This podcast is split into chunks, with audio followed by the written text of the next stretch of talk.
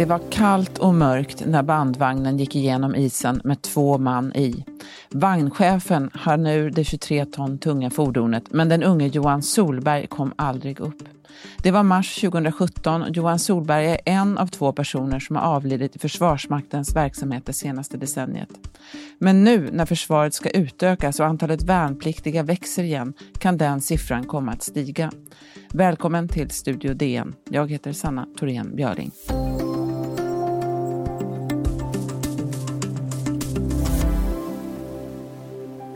Under 90-talet, då de flesta svenska killar gjorde värnplikt och Försvarsmakten hade 30 000 anställda, registrerades 33 verksamhetsrelaterade dödsfall. När försvaret krympte sjönk också antalet dödsolyckor. Nu satsar staten på försvaret igen och fler ska göra lumpen. Ifall det betyder att fler också kommer att få sätta livet till ska vi prata om med DNs reporter Kristina Hedberg som har skrivit ett reportage. Välkommen! Tack så mycket! Ja, du har skrivit om Johan Solberg som förolyckades i Alträsket utanför Boden eh, för tre och ett halvt år sedan. Varför hade han sökt sig till försvaret? Ja, för honom började det väldigt tidigt med någon sån här ungdomsverksamhet, frivillig utbildning. Det var säkert när jag lyssnar till hans mamma, eh, för jag kände ju inte Johan när han levde, men jag har hört talas om honom nu efteråt. Eh, det låter lite som att det var som att gå med i scouterna. Alltså älska utomhusliv, älska att hänga ihop med en massa andra människor, älska att eh, vara i naturen och sova i tält och lite hardship, äventyr. Mm. Sen hamnade han i ett pansarskyttekompani vid Norrbottens regemente under en årlig övning som heter Vintersol. Och sen skedde då den här tragiska olyckan eh, och en haverikommission tillsattes. Vad kom den fram till? Ja, den kom fram till att det inte fanns någon enskild eh, att lasta för det här, att det fanns egentligen, att det var mest av allt en, som du sa, tragisk olycka. Eh, det finns vissa saker man kan förbättra, kom utredningen fram till. Med, de rekommenderar en del åtgärder, till exempel att man ska se över om man inte kan ha GPS i eh, pansarbandvagnar. Det har, hade man inte, eller har inte vad jag vet än i samtliga. Eh, man skulle se över mörkerseende utrustningen så den kanske blir bättre. Eh, fundera över ledarskaps, en del ledarskapsfrågor. Frågan var, var vem som visste vad eh, under en period där. Det är inte säkert att det hade påverkat utgången av det här, men man såg en del brister ändå i utredningen när man nu gick igenom det så noga. Vilotider också. Johans eh, kompani hade bara sovit mellan två och fem timmar natten innan, eh, sittandes i, i sina fordon. Så det. det var också en sak man skulle fundera på. Du skriver bland annat också om en kultur och en inställning om att allt kan fixas lite grann. Hur stor betydelse hade det där, tror du? Ja, det står faktiskt inte i den här utredningen utan finns med i en annan utredning som Statens haverikommission har gjort av en annan eh, händelse. Men där kallas det för en can-do-kultur och det är många man pratar med i försvaret som känner igen det där. Alltså, vi löser uppgiften. Eh, det blev inte som vi hade tänkt oss, vi löser uppgiften. Det är ju en helt begriplig strategi i händelse av krig till exempel, eller annat eh, kris och kaos, att göra det som går av det som finns. Men under övning så tycker ju i alla fall officersförbundet att det är en ganska farlig hållning eh, och inte minst nu ska jag säga när vi återigen har allmän värnplikt där ju alla potentiellt, både kvinnor och män, eh, kan tvingas göra militärtjänstgöring. Just det. Det här är ju en slags eh, arbetsplatsolycka det du beskriver här och det säger sig ju lite grann självt att ju större verksamhet man har, desto fler olyckor riskerar man att, eh, att inträffar. Nu ska ju försvaret utökas och också eh, både totalt och, och som du precis sa i antal värnpliktiga. Den här ökningen, hur stor är den? Ja, jag ska bara börja med att säga att det säger sig självt att det kommer att bli fler. Det är ju, så tänkte jag faktiskt också. Sen har jag pratat med väldigt många andra inom till exempel byggbranschen som säger att nej, nej, nej, så kan vi aldrig resonera. Vi måste kunna bygga fler och större och ändå sikta på noll olyckor. Eh, alltså samtidigt som man bygger ut så kanske kunskapen går framåt. kanske säkerhetsutrustningen blir bättre. Så att det finns inget, det är ganska många som arbetar med säkerhetsfrågor som värjer sig mot det där, att bara för en sak blir större så måste det inte bli eh, farligare, så att säga. Eh, och därför så talas det ju om att eh, från framförallt fackligt håll inom eh, militären att vi borde ha en, eller de vill ha en nollvision i försvaret, ungefär som trafiken. Ingen tror att noll någonsin kommer kanske att dö i trafiken, men alla har bestämt sig för att sikta mot det och det sätter press på säkerhetsarbetet. Ja, för antalet riskfyllda situationer kan ju potentiellt öka. Alltså antalet, ja. ja. Helt sant. Och du frågade ju om ökningen där.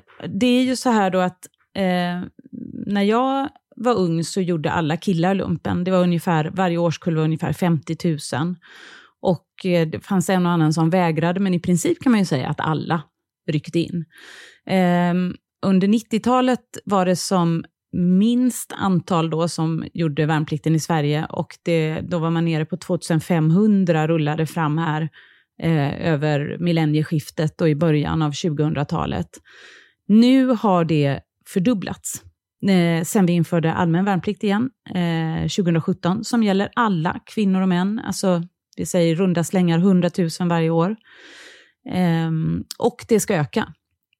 Man siktar på 8 000 inom några år. Eh, ja, vart det där hamnar vet man ju inte riktigt, men det är en uppåtgående trend samtidigt som vi också bygger ut Eh, försvaret med nya regementen, ökad försvarsbudget. Det säkerhetspolitiska läget i världen eh, har ju vänt enligt analytikerna och det är ju det som gör att Sverige växlar upp. Just det. det eh, Försvarsmakten då, vilka krav ställer de på? Det är ju det är skillnad då med värnpliktiga som ju, som ju mer eller mindre är tvingade att vara där eh, gentemot vad ska man säga, andra anställda. Man kan i alla fall tycka att det är en annan, en annan situation. Eh, är det här någonting som man resonerar kring inom Försvarsmakten, som de som du har talat med? Eh, ja, på det sättet att eh, officersförbundets ordförande Lars Fresker tycker ju att det sätter ännu högre press på försvaret att eh, man måste ha den här nollvisionen som han önskar sig. Att säga till någon som har valt en militär bana att det kan bli farligt är en sak, men att tvinga någon in i militär verksamhet med potentiella risker, eh, det går han inte med på då. Vi ska strax prata mer om vad de här satsningarna på försvaret kan få för följder.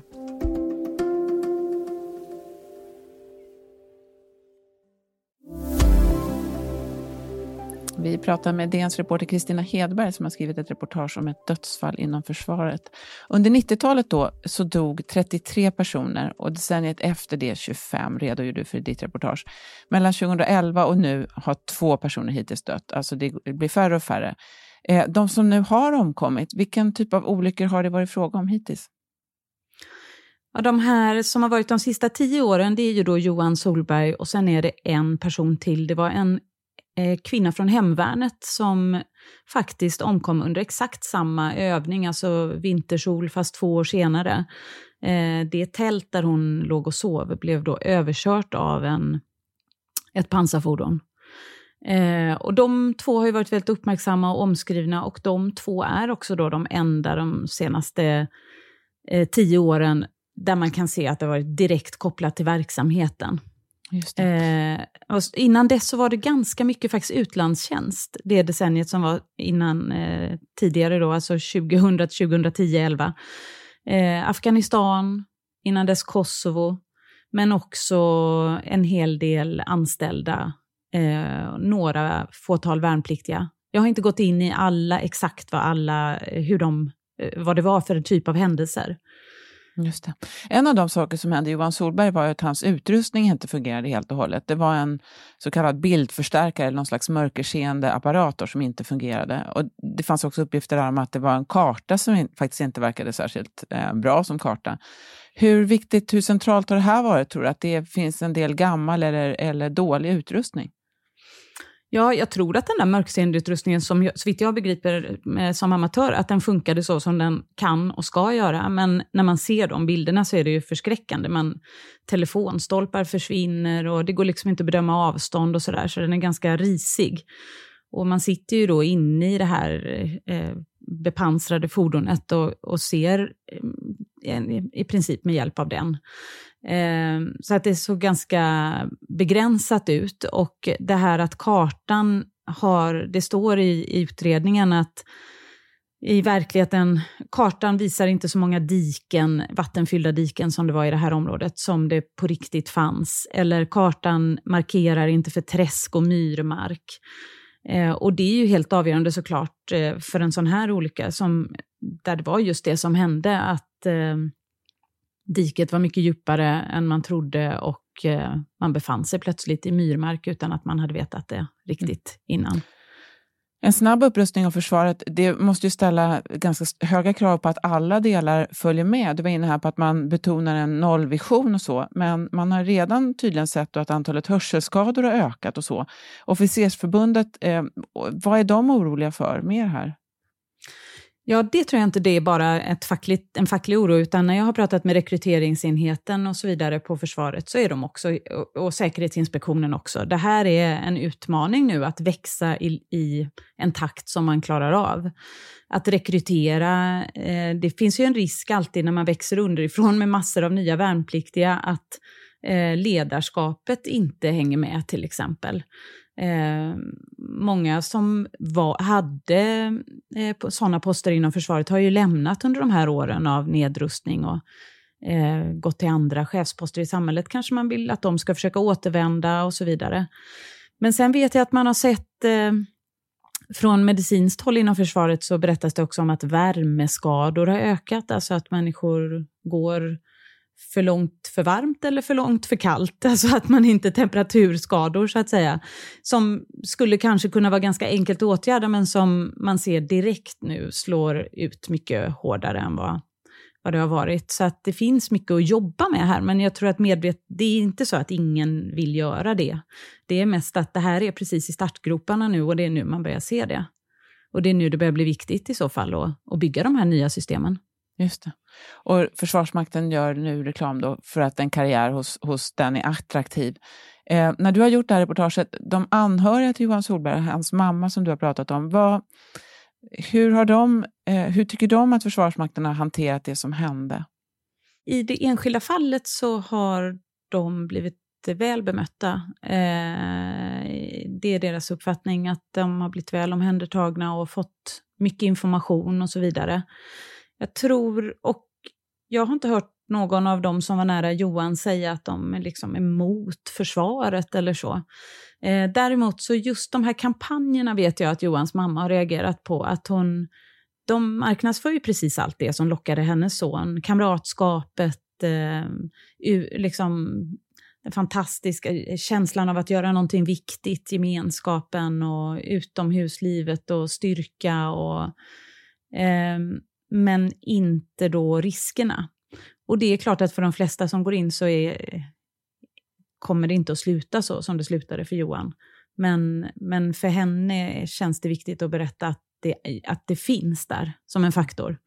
Och det, det säger även försvaret att eh, när jag pratar med Säkerhetsinspektionen att eh, som allmänhet är vi nog lite, vi har trubbats av och glömt av lite grann vad det var att ha ett aktivt och starkt och utbyggt militärt försvar. Skjutfält och så vidare har legat i träda, folk går där och plockar svamp. Så det är liksom medvetenheten om att det här är eh, en verksamhet som också kan vara livsfarlig.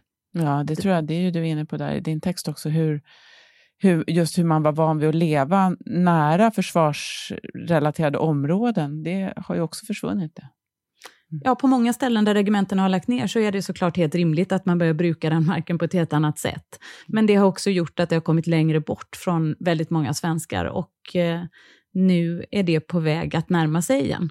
Eh, inte minst då eftersom alla ungdomar som fyller 18 får det här brevet hem där de ska berätta om sitt intresse eller inte för att göra militärtjänstgöring.